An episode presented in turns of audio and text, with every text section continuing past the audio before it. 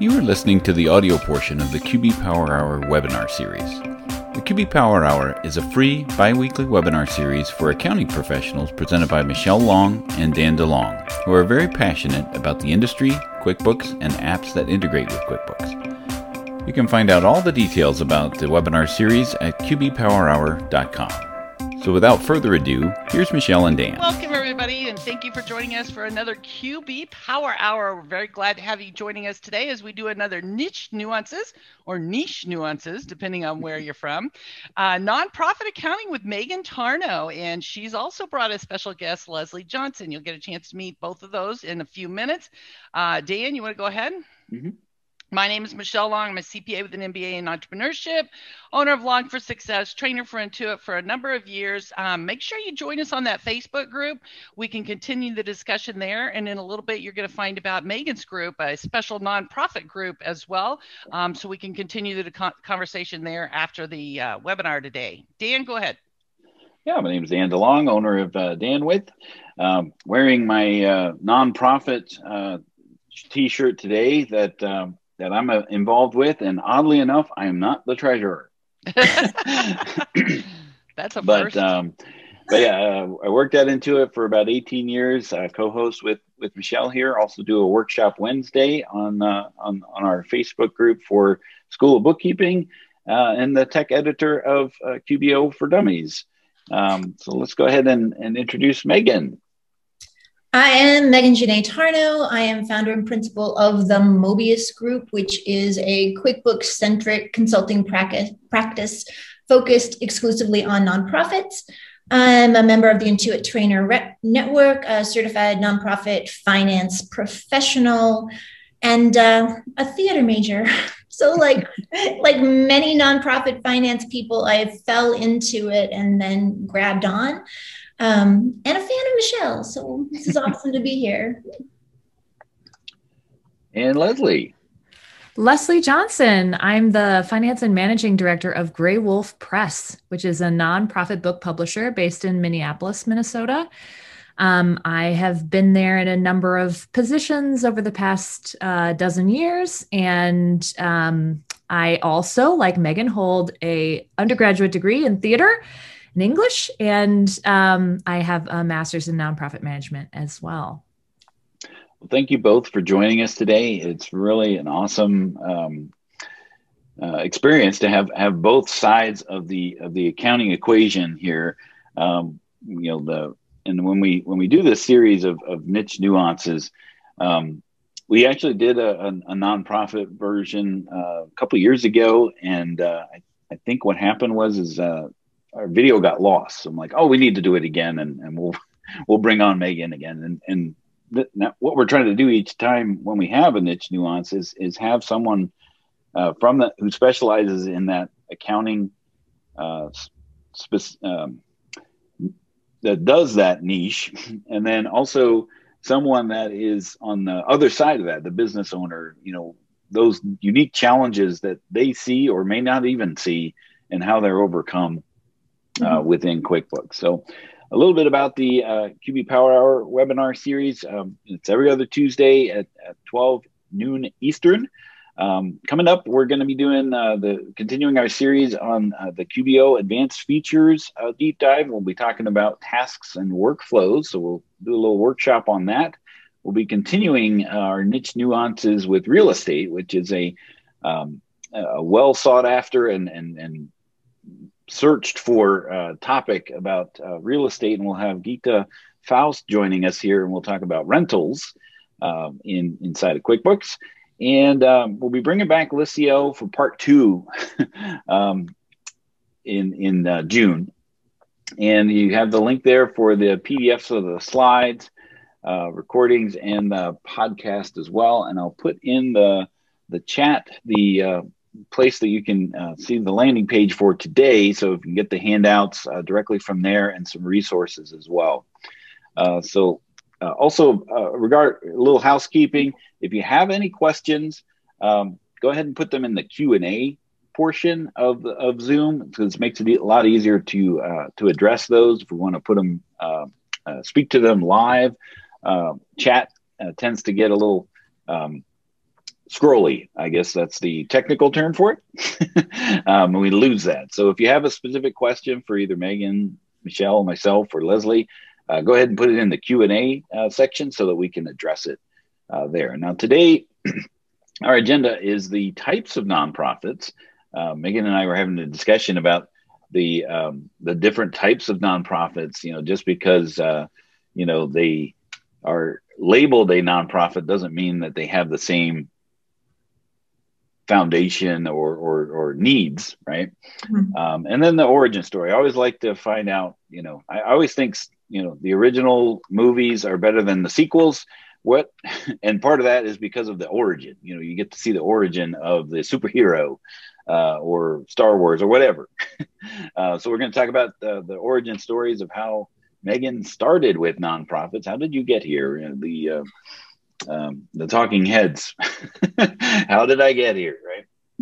Um, and then some of the concerns or challenges of nonprofits, um, and then the solution for handling those um, those in QuickBooks directly. And Megan has been nice enough to provide some additional solutions uh, and resources uh, for for that uh, coming up. Uh, so let's start off with our first uh, poll question. Uh, what version are you using? Are you using online, desktop, both? Um, or maybe you're just not even using QuickBooks or using something else here. Uh, okay. Yeah, so uh, there's a question in here about um, is there a way to make some invoices not say pledges? That that might be something to address yeah. later. Yeah, that'll come up with our nonprofit myth busting. Um, okay. oh, I saw that someone asked why both uh, Leslie and I have she, her in our names.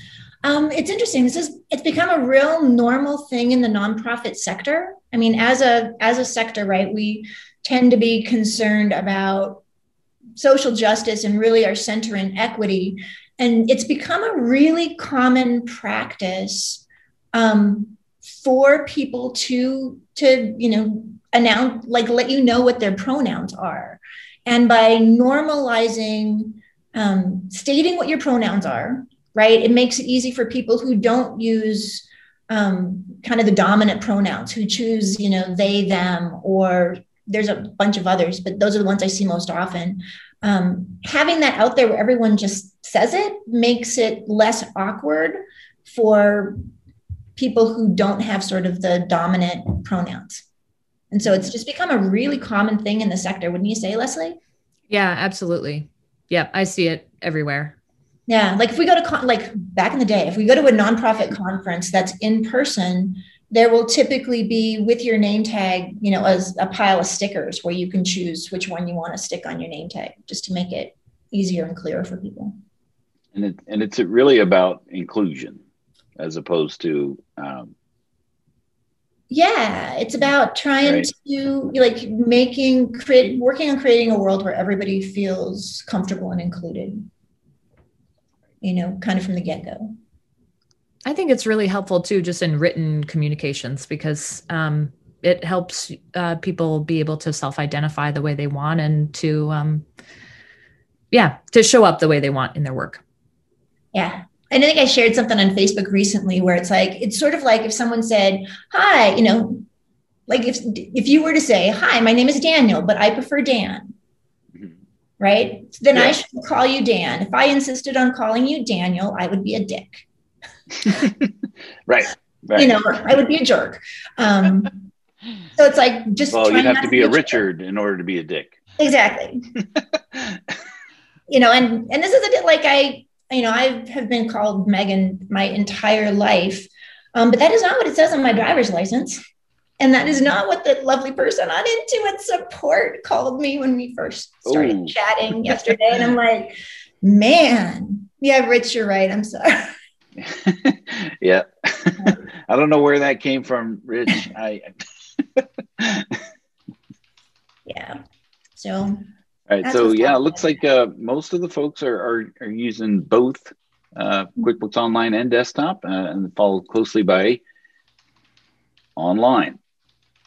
So let's go ahead and uh, kick us off here. So, Megan, some fun facts yeah, I just feel like there's a lot of things people don't know about nonprofits. And so there's some interesting things. So there are more than 10 million nonprofits and non governmental organizations worldwide. Um, we can't even agree on how to spell nonprofits. Dan, you put a dash. I just yep. smushed it all together. you know, sometimes people say not for profit, right? It's a tax status, not a business model. So nonprofits are absolutely allowed to show profit, only we don't call it that. We call it a change in net assets because we don't call equity equity. We also call that net assets. And so it's showing how that's flowing. Um, there are 29 different types of 501c organizations, which blew me away. There's one of them that's like 501c 26 that is yeah, specifically for veterans organizations that were formed prior to 1880. what? Wow. yeah. Uh, donations to roughly five of these are tax deductible, but the one that we think about most often when we think nonprofit is the 501c3 charitable organization. And there are roughly 1.3 million of those in the US. Like Minnesota, where Leslie and I are from, is the state of 10,000 lakes and 30,000 nonprofits.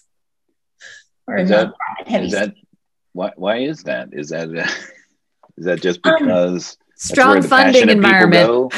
yeah, strong funding environment. So we had a lot of, you know, Minnesota is an interesting state because it's got a lot of um, a lot of early industrialists, kind of you know Gilded Age folks, who, and and corporations that had a that were really philanthropic. Was it date? Was it the Daytons, Leslie, who did that one percent to charity pledge thing really mm-hmm. on? And so a lot of our our major corporations, um, the Dayton company that became Target, which was originally one of their companies, and then it became the corporate parent um, 3M, Medtronic, you know, multiple, multiple of our corporations have a really strong philanthropic bent. Awesome. So, yeah. And close to 12 million Americans work for nonprofits. Roughly 10% of, non- of Americans who are employed work for nonprofits. We're the third largest employment sector after retail and manufacturing.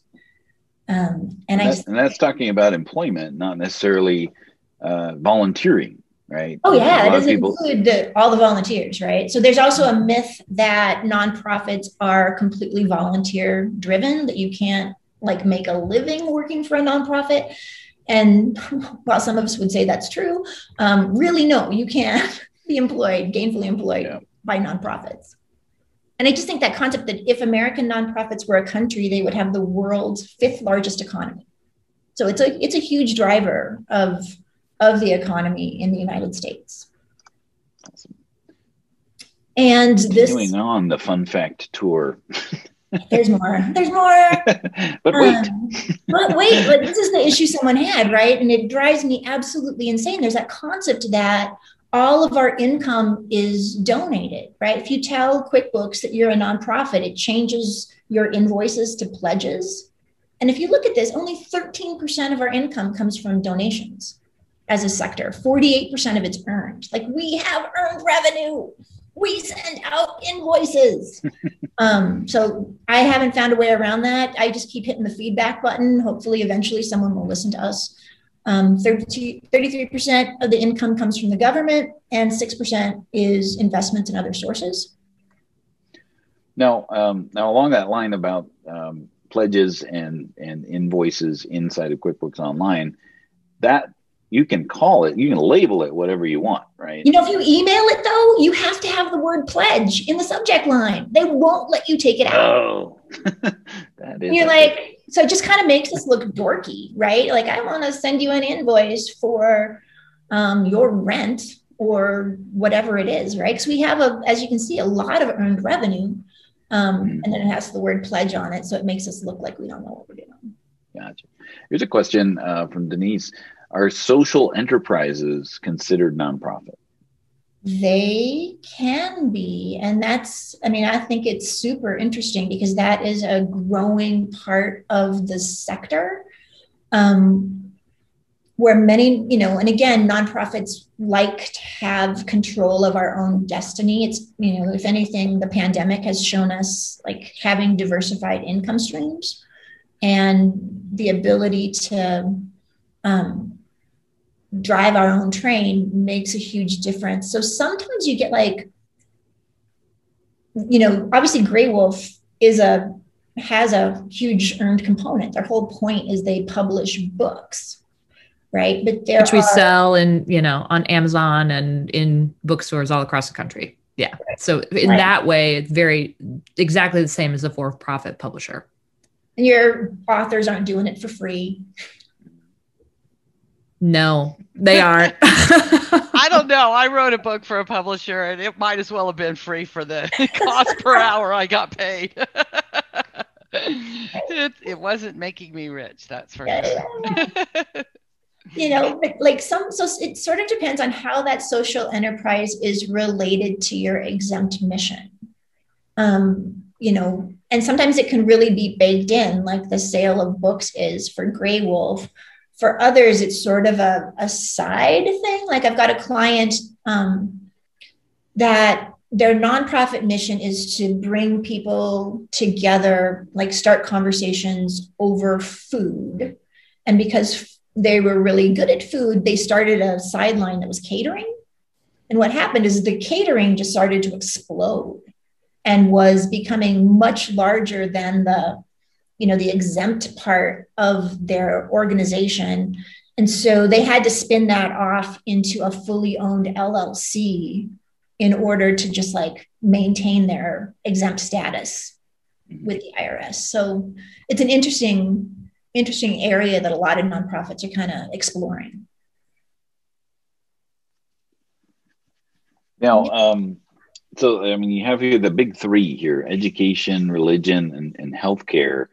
Um, you know, everybody thinks like, you know, I, I made the joke about, yeah, I'm not the, I'm not the treasurer of of the nonprofit.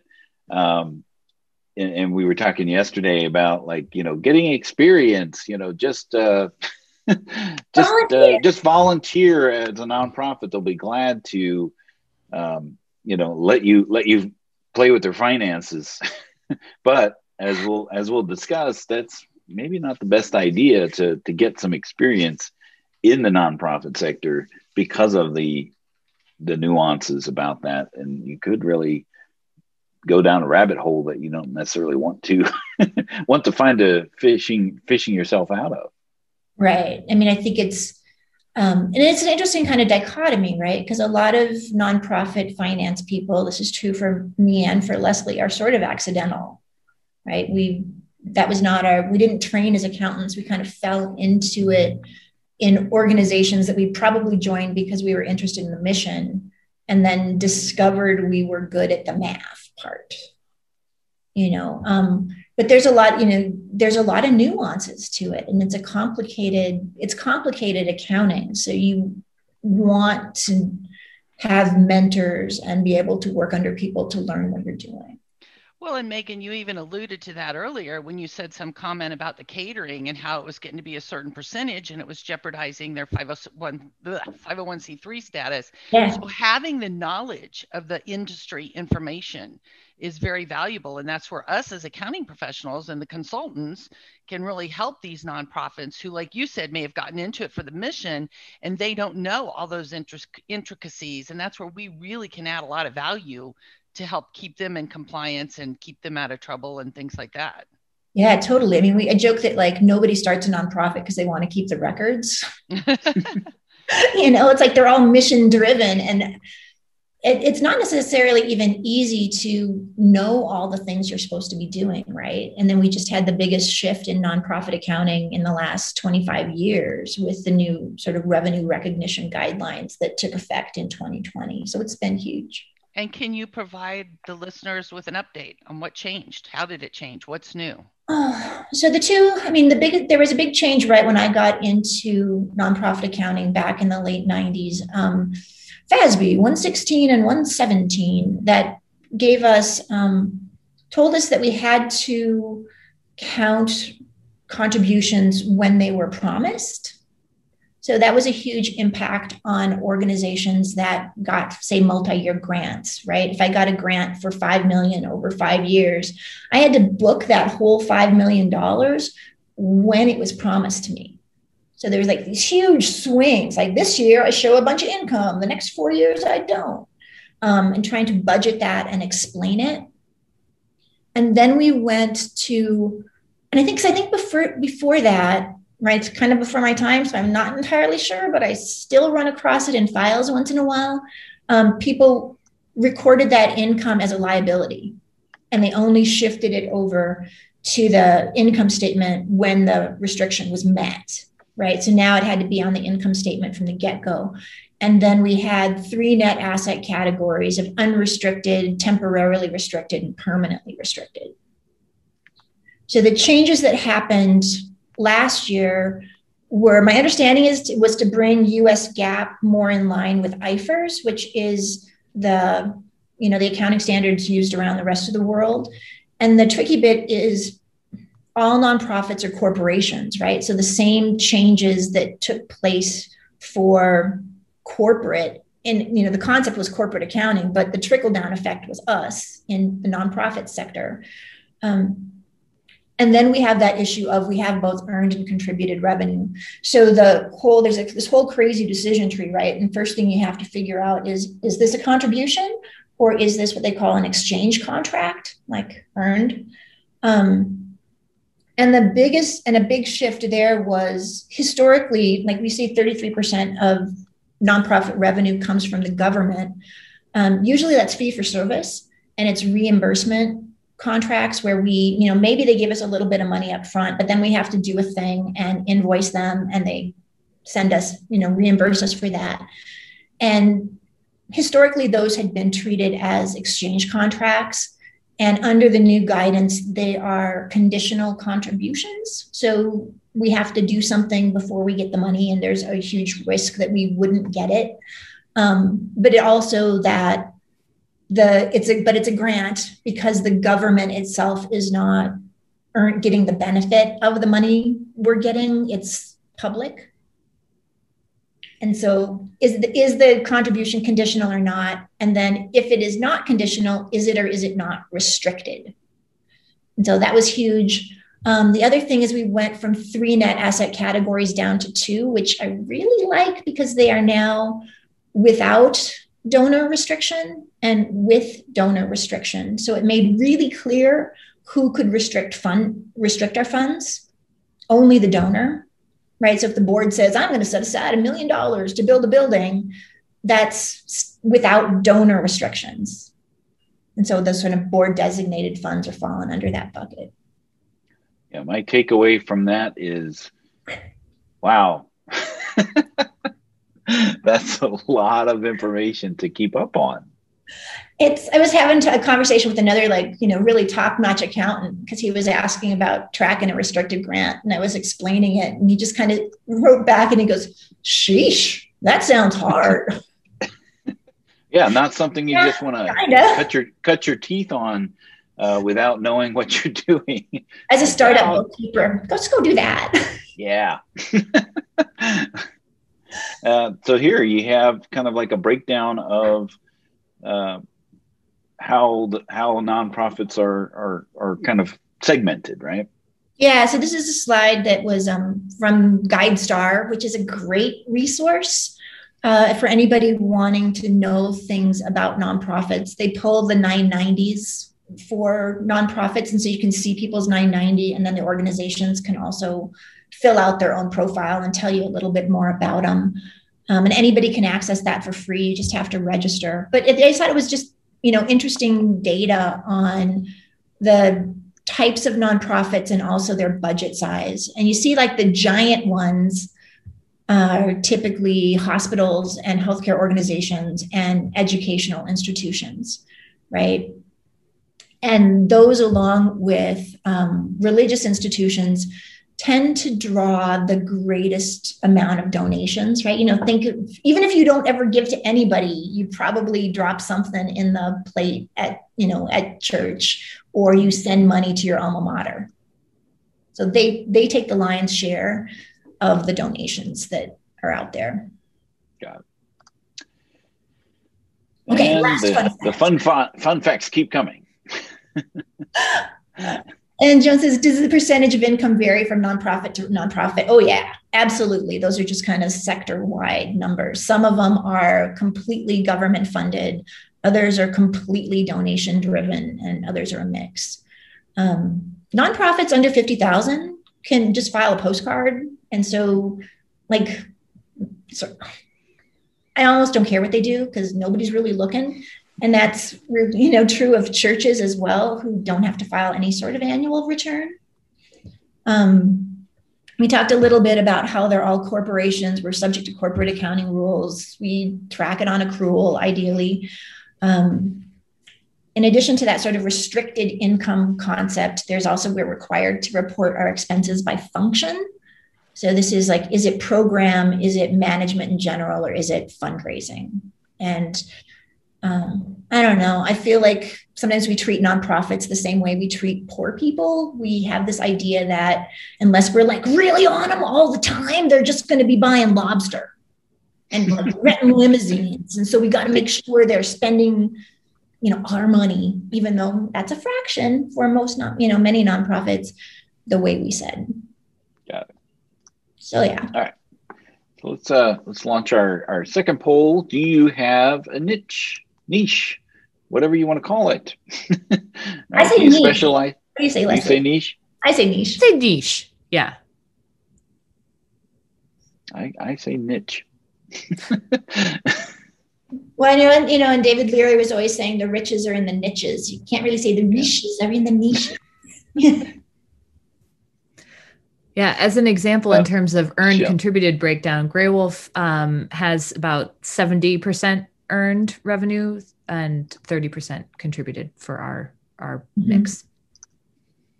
I mean, Michelle, I think you're trying to say something, but I, I can see your lips moving, but it's not coming through. I don't know if you got a, got yourself on mute.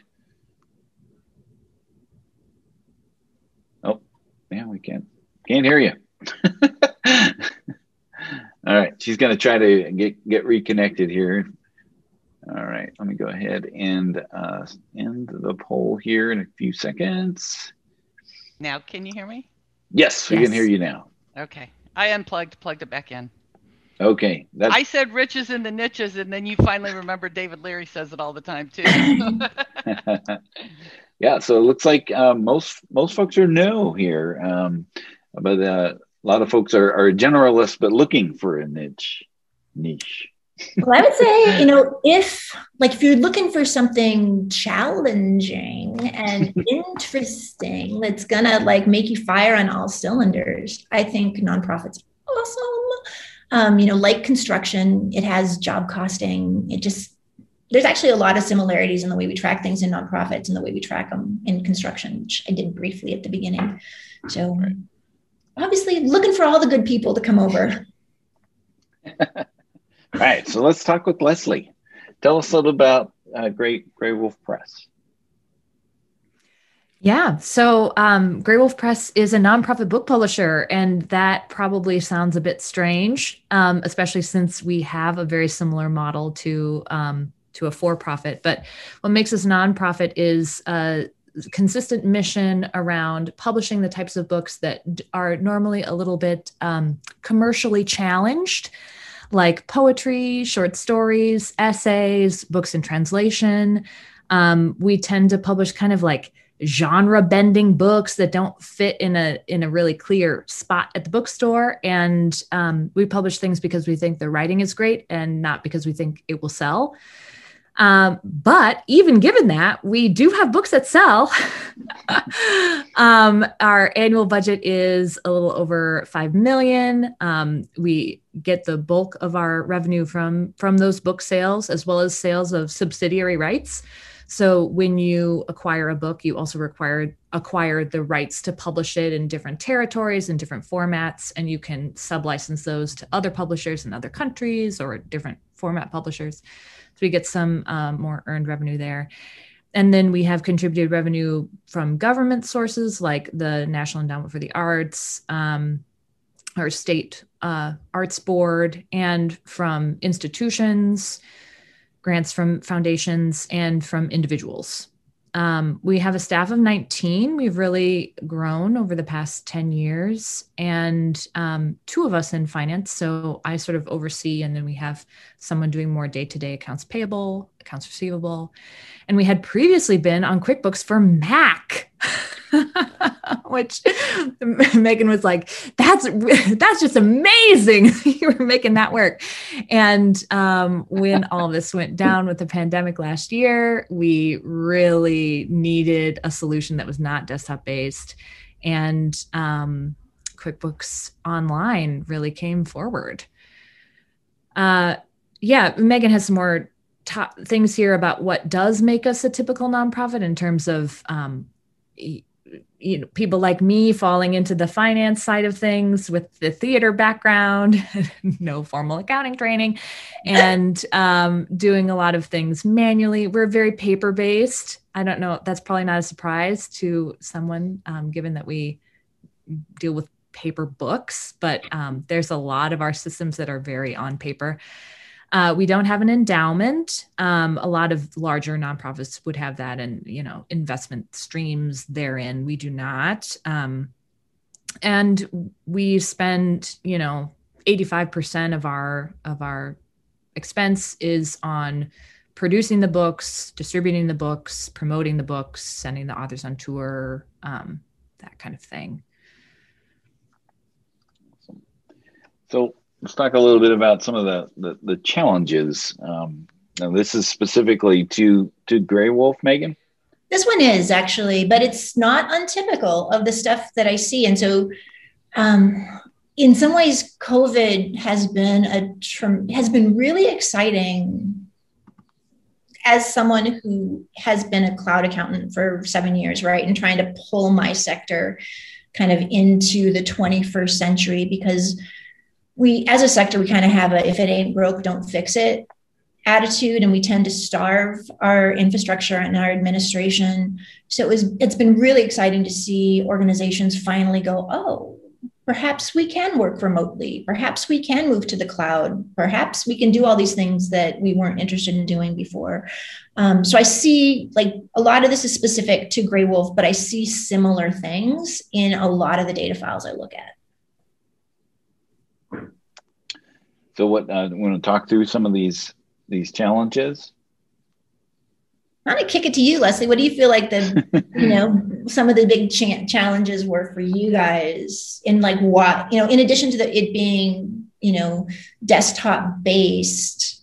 Um, they, they, I mean, there were other issues with that data file, right? That yes, for sure. I think you're absolutely right. The don't if it's not broken, don't fix it. And we had been um, you know, using the same chart accounts since the 90s basically and just whenever we had a new type of uh, expense we just added a new account for it even if it was really a flavor of a previous type of thing so yes the ex- the account the chart of accounts was definitely full of stuff and very much in need of a refresh um I think what was great about working with Megan on the con- like converting that and, and moving us over into QuickBooks Online was that she really brought in the best practices in terms of having expense accounts be natural categories, classes, or functions. And we, you know, I was also able to push back in certain areas and say, well, you know, author tours are not maybe a natural category, but they are for us and they represent, you know, $100,000 a year. And so we really need to see those broken out separately or not, or whatever. Um, I loved the opportunity to work with Megan to kind of brainstorm how to use the file and all of its different ways of categorizing things, which is a lot more than the desktop version. So, you know, in addition to accounts and classes, we've got tags, we've got custom fields, we've got, you know, the ability to do these different kinds of reports. And I think we really made use of all that stuff. Um, and so I have a question for you all. So in it sounds like you probably did a conversion from QuickBooks Mac to QuickBooks Online. But Megan, I think some of the accountants out here would like to know. It sounds to me like, based on what Leslie's saying, you didn't actually convert from Mac to online. You started a new company and you changed the structure of the accounts and the classes and stuff.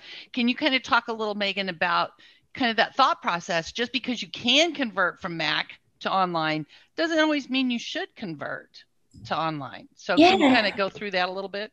A little. I mean, I really feel that the structure of like de- deciding how you're going to structure your data file is really um, partially an accounting thing, right? But it's really a strategic planning conversation Mhm. where you need to figure out who are all the stakeholders in the data, and nonprofits have a lot of stakeholders. Um, what are they going to need to know, and what is the best way to squeeze all of that, you know, into this tool, right? Because you know, there's more than one way to to get the same answer, and which one is gonna be the right one for this organization? You know, and we've kind of come up with some best practices, right? Accounts want to be natural categories. Typically, we're using classes for functions, so the different programs plus admin and fundraising. But then we've got a lot of extra stuff, right? We've got products and services, we've got tags, custom fields, customer, you know, projects. What are we going to use that stuff for, and what does it look like when we, re- we report? And I find in a lot of not, you know, probably data files in general, but nonprofit files for sure, um, nobody had that conversation up front right? Especially in a Right. file that's been around for a while. And and every you know and you've got this port like typically it's unusual that you've got more than one person in the finance department right? Because organizations under under a million dollars. And that person typically is you know very often is accidental has no training or any support. And so somebody comes to them and says i need i need to know what we spent on the newsletter. And typically they know about accounts and they know about classes. And so they're like well, it's a, it, it becomes one or the other right? It's either an account or a class or sometimes it's both. Um, and so we stopped and we had those conversations with leslie and we took their existing chart of accounts and class and the things that they were tracking. And we we did a crosswalk. We like mapped it to where it was going to be in the new system. And then we started fresh with um, with the amounts on their balance sheet on the last day of their previous fiscal year. And then we went forward. And you know sometimes people bring in a year's worth of data just to have comparables but Right. And as a tip to people um, in the advanced certification training materials, in the last module, I believe, on complex conversions, it talks about how to put in all those beginning balances and open transactions when you're starting fresh in QuickBooks Online. So thank you for sharing some of the thought process and details on, on that, because I think that's helpful to people. yeah Yeah, and and and like the slide that we're we're showing here, you you guys are using all the things that are in QuickBooks, and uh, one thing that's not even here is budgets. I mean, that's Yeah. that's something that a lot of uh, nonprofits is really important. Uh, is is is the budgeting function, um, but you know, making that line in the sand, like okay, here's where we're at, and here's where we want to go. This data is maybe not going to get us there let's let's use this as a point you know a, a turning point to be able to redo um, something that we're what we, where we want to get to right Yeah. And it's awesome in QuickBooks Online that we can do multiple budgets, Yeah. right? Mhm. Even for the same time period. So sometimes people will do like, here's the budget we think we're going with, but here's our worst case scenario. Here's our best case scenario. Or I think somebody said in the, you know, in the Q and A something about, um, you know, grant budgets. Yeah, you can make a separate budget just for that grant and have multiple multiples there as well. And Leslie, I got a question for you. So, from the client perspective, change is never easy. Change is always disruptive. Change is challenging, especially change in the middle of a pandemic when I imagine all your traditional revenue sources and fundraising and all that everything was just disrupted. So from your perspective of this conversion you know what was it like on your end? What was it like for you trying to ask the board to approve the money to do the conversion in you know some of your administrative and and kind of behind the scenes things? Can you kind of talk about it from your perspective Yeah, I mean, I think we're really lucky to have board members who are really um, interested in in Graywolf's longevity, you know, and in investing in Grey Wolf. And I think it's it's easy to make the case that investing in the accounting function is investing in your ability to do your mission. um, at least we we have conditioned our board members to to respond positively to that. So um, yes, it was disruptive. It was disruptive, and I foolishly chose to do it at the tail end of our fiscal year. So we have a calendar fiscal year, and we kind of went in to to make this big change like in October. So then I needed to bring in all of the previous month's activities in order to be able to produce you know all of our financials that we were going to need for for auditing purposes because um, nonprofits of our size are audited every year and um, that's another fun thing. So um, we it was it was disruptive for sure but it was great to have a chance i mean it was totally worth it. I would do it again um, it, I just love the way our stuff looks in QuickBooks Online. I love what the kinds of reports that we can produce now. Um, you know, a really big hurdle for us was figuring out how to deal with the book titles because we have 500 book titles and a lot of our specific restricted grants are for a set of titles you know it's to public it's to help promote these six. So we really need to have the ability to track expenses by book title, which is not a natural category. It's not really a functional right. category. It's this other thing. And there's so many of them. So um, we worked with Megan to develop basically the customer list to use them um, that way, which is uh, has been a great solution. And really ups our reporting game. And I think the board has really seen that. You know, they've really responded to the fact that we can produce better information for them. Um, and what mm-hmm. about just navigating in QuickBooks and working in QuickBooks? Did you find that easy or challenging going from QuickBooks Mac desktop to QuickBooks Online? This is the different interface and how you do things. It is different. It is different. I like it. I think it looks and is easier to navigate. Um, there's certainly some really nice perks. There's nothing like the bank feed in uh, QuickBooks for Mac, and that has revolutionized my world um, to the point where we were having like some difficulty with one of our one of our bank feeds about a month ago, and I was like, "Right, I guess we got to leave this bank if it's not going to work. we we can't do this." Um, so I, you know, it's only been what like six months since we did the conversion. So already I'm, I'm a total believer in QuickBooks Online. Um, not a plant, absolutely not a plant. and then as far as the the type of uh, you know the flavor version, there's there you know there's four different versions of QuickBooks Online. Uh, some of the things that you uh, mentioned with uh, you know the requirements, at least what plus is is is the version to be in for for a nonprofit for just a few of those things you know budgeting classes you know those types of things as well. But you you really like advanced on, on there's no that, reason right? for a nonprofit not to go with advanced because you can get it um, for a significant a significant discount through TechSoup which is a great online resource with um, discounted software especially for nonprofits. I didn't even consider doing anything other than advanced Mm-hmm. Yeah, with the with the custom fields and the and the you know the enhanced reporting that you have, uh, that's going to give you more output than it would um, with with plus and the the cost significance is is very negligible, especially going through uh, through through a program like TechSoup. Yeah, I mean, for Graywolf, like one of the tricks with moving to QuickBooks Online is that it really, I mean, you can make multiple receivable accounts, but it's only going to actively use one. And nonprofits are accustomed to saying, here's our accounts receivable, here's our pledges receivable, here's our grants receivable, here's our contract, you know, kind of breaking it out. Um, and, and it would have been a nightmare without the ability to do a drop down custom field in advance. If we had to like manually type that in every time and try to get it right, it just would have been super challenging because that's been a big deal for for Graywolf And Megan, can you clarify TechSoup? Is that only available for 501c3s or what's the rules on TechSoup? Yeah, it's 501c3s yeah. and churches and libraries.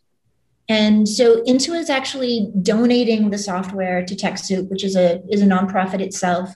And then what you're paying is an admin fee to TechSoup for doing the due diligence of making sure you're a legit nonprofit. Uh, there's a question in here about that. Is if they already have purchased Advance, can they change their subscription that way, or how's that? How does that work? Kinda. So if you've purchased Advance Retail, um, here's what I've done. There's a couple different ways, um, and it comes up periodically. The way I've done it is, you know, with Advanced, you get what used to be Chronobooks that backup and restore. Right. So use that to back up your existing retail subscription and then copy it into the subscription for TechSoup and then cancel your retail subscription. Yeah. So, so the, the short answer is no, you can't change your existing subscription, Yeah. but yes, you can get your data into the new subscription. Although if you have a plus subscription through TechSoup, you Yeah. can upgrade right in product and just pay the new amount next year. I also wanted to make sure we got to that tags question because I've really enjoyed the ability to use tags in, in QuickBooks Online Advanced. We use them to tag like donations from our board and national council, which we need to report um, regularly. So it allows us to be able to have, you know, the, you've got a customer who is this like specific person. You've got um, a product service which shows like what kind of donation they gave to a special event or this you know membership program or just an annual fund gift campaign gift. And then you can use the tag to add um, an additional identifier so that i can i can tag all of our board member gifts that way. That's been really useful. Um, the other thing we've used it for is to tag like specific types of special events or a specific uh, special event from this year or next year or the one in New York or the, you know, break that down. Yeah, that's that's an underutilized uh, functionality is is tags. And I'm sorry, I'm having some work done on my house.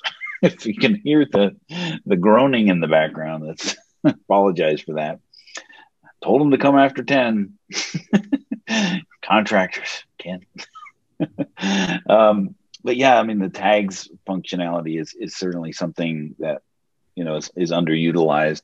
Um, and I stopped the, the, the sharing on purpose because I really just wanted to have a, a just a conversation and, and, a dialogue here, and we can see each other a little bit easier. And um, so the where does where does QuickBooks where do you find Megan that that QuickBooks limits itself? Like uh, where where's the end of QuickBooks where you kind of have to look at uh, for a nonprofit other other other services that that will that will help nonprofits. Oh, in terms of like additional, like when do they outgrow QuickBooks, or what else Or helps? third party apps. backs that it will- up. Yeah, third third party add-ons that are really useful for for for nonprofits. Um, I think some of the basics, right? It's nice to have an AP app. So if they need um, a, a solid approval workflow, right now we've been doing bill.com. Um, if they don't, because they're small and just like kind of a mini approval works, Melio, which is built right into QBO, is is nice. Right. Um, I love Divvy, and again, um, partially that's an equity thing, right? I see nonprofits are like, oh, we don't have a credit card, so I need you to go buy all this stuff, and then we'll reimburse you. It's like, well, okay. Um, but with Divvy, you can give everybody essentially a credit card and still have limits around its use and have it flow to budgets and have the responsibility for, you know, dealing with your receipts and the coding be with the end user and making that easy. Another, most nonprofits are going to have a CRM. I mean, I don't know. What do you guys use, Leslie, for that? That's what I was going to say is um, you're going to any nonprofit you work with is probably going to need to have a separate standalone donor database, a donor um, CRM, to track more details about the donations from from each person and to show the connections between donors and um, what events they went to. You know, there's like a lot of extra information that that nonprofits want to track around donors. So a big part of our move to QBO was how how is the reconciliation process going to work? Because every month we need to reconcile what's in our donor database with what's within QuickBooks, Mhm. and we you know so some of our like different flavors of products and services, different types of donations has come about in order to make that process easier because we're tracking all that detail in our donor database. Yeah. And yeah. so does your CRM not integrate with QuickBooks, Leslie? No. Even then, right? So I'm, I'm married to a development guy, and the kind of information that they want to track in terms of fundraising is not necessarily anything I want in my finances, right? So Little Green Light um, worked with Gregg Bossen of QuickBooks Made Easy and really listened to him on how nonprofits use QuickBooks. And so they've got a pretty good, they've got like one of the best direct integrations I've seen. But for a lot of us, we're, we're pulling that data into an Excel or into a CSV. We're kind of spinning it, we're analyzing it, we're deciding what how we want that in the general ledger, and then using a tool. I like SaasAnt, um, huge fan of SaasAnt for bringing that data into QuickBooks. And also, we do a lot of allocations of shared costs and of payroll, and that makes those journal entries a dream. Speeds that up tremendously. So never thought i would hear journal entries and dream in the same sentence. Nightmare, maybe, but. Uh...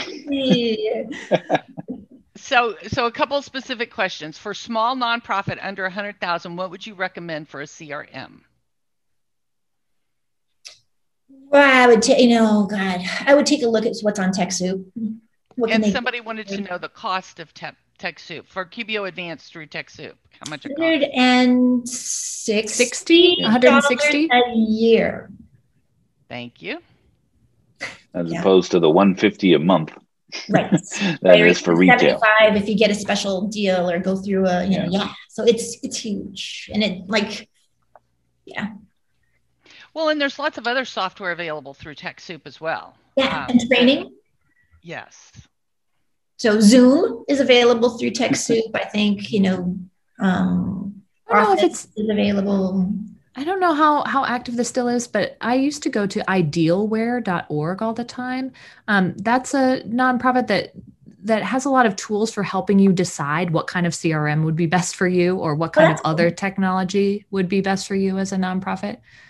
Um, so yeah, yeah there's and, a um, lot of different um, CRM options out there, and there it really depends on what your nonprofit does in terms of what their needs are. Right. And, and when we were originally thinking about having uh, this this particular session of the Power Hour, um, my my goal was to have uh, uh, Regis from Give join us as well. Um, that is, uh, I don't know if you've ever checked out. Get, you know, we're talking about apps that integrate with with QuickBooks Online, it's it's a it's a great way for non non nonprofits to give and donate and be so, social enterprises of themselves uh, to to give. You know, like that's what I do with my with this nonprofit. We we uh, Regis was nice enough to set up this nonprofit as a, a recipient, and my business donates to my own nonprofit that I work with. So it was a great way for me to, you know, automatically do some fundraising for myself or the the you know the the the nonprofit that I was so um, you know passionate about uh, was to be able to do that, and um, that is a great way, even for you know those that are in the audience, uh, to be able to help nonprofits raise funds for all of their clients who aren't nonprofits. Yeah. Yeah. And um, you so, have, go ahead. I was going to say, we have a question here. Um, so, what are your thoughts on using sub customers to track grants that cross tax year boundaries? And I know Leslie mentioned that you're using customers and sub customers for book titles and stuff, but aside from your nonprofit, what are your thoughts on sub customers to track grants um, totally. Actually if it's um you know so restricted grants kind of come in two flavors right? One is one is the kind where we have to track direct expenses back to it. And for those i really like projects because i can you know there's that visual in the project center of where we're at with the grant and it by default is all dates. So it lets us get the picture of the entire grant period. There's others that are you know just it's for this program, do that program. All I want to know is you spent at least this much money on your program. I'm not going to need to, like, I don't have to track the details back to it. And for those, I just use sub customers because there would be no expense on the project center. So it doesn't make any sense to put it there. But yeah, I love that. And what about do you track cost of goods sold? Um, do you use cost of goods sold to track direct expenses? Graywolf does, but typically it's not a nonprofit. Like typically nonprofits, unless you're producing something, like right. Graywolf is producing something. Like books, yeah. yeah. Normally we're producing services, you know, so we, there's not really that concept of cost of goods sold, right. but it's gonna it's gonna depend because you know virtually you could have almost any business and it could be a nonprofit depending on how you spun that. I saw something in the chat about a nonprofit chart of accounts. Mm-hmm. Um, and just to let y'all know, so we have the link to the Facebook group. I have QuickBooks for nonprofits. What do you do? Um, and the data files set up, including chart of accounts, classes, products and services, tags that I start with, is available in the group files there. Awesome. And I, I, I put in some of the links that you. so I should really be thinking about that. Right now, it's just available for free in the files. And I put the, a lot of the resources that are in the handouts, which you can get on you know the Power Hour landing page for for this episode. Uh, but I also put them in the chat as well, so that you know if somebody wants to just click on them right right now, uh, you can. And so I put those in there uh, as well. Can I answer Kathy's question, Dan? Do we have time? Yeah. Her we would. So um, Kathy asked in the Q&A, like, I find that being the accountant for a nonprofit comes into question every time the board of directors change. Um, do you have them sign a contract retaining your services? It, you know, I hear about that issue.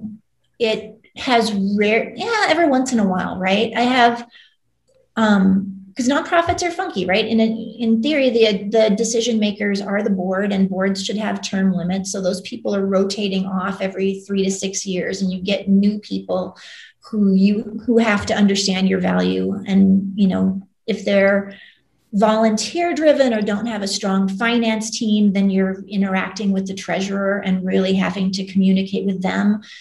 Sometimes they have a nonprofit finance background. Very often they don't.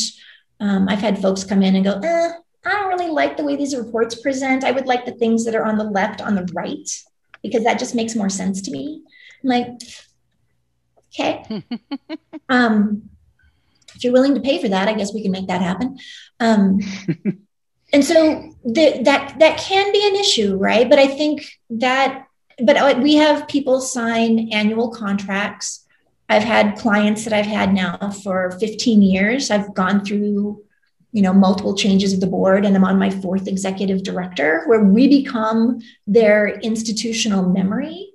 Um, I I try not to take that personally, right? Because their their job as a board, you know, one of their duties as a board member is the duty of care and ensuring that the nonprofits resources are used all of their resources right? Their money their people their time are used wisely in support of the mission.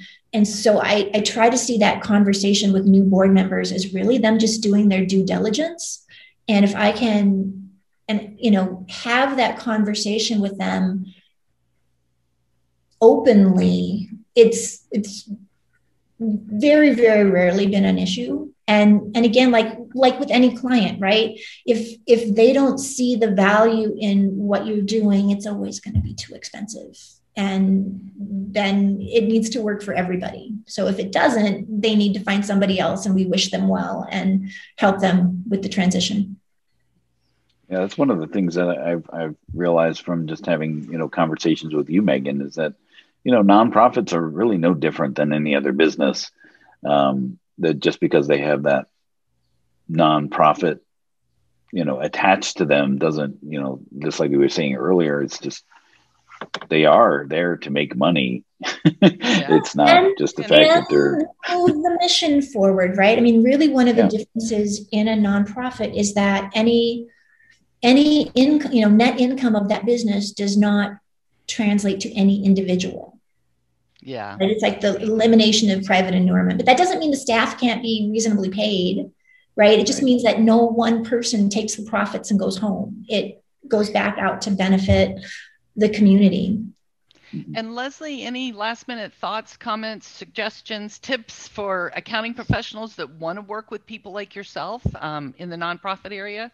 Any ideas? Yeah, I mean, just that nonprofits, just like any other place, have people who are excited to learn, who are excited to try something new, who do want, you know, tools and systems that will give them good information. So, um, you know, just because we might not have an accounting degree doesn't mean we aren't excited to work with you.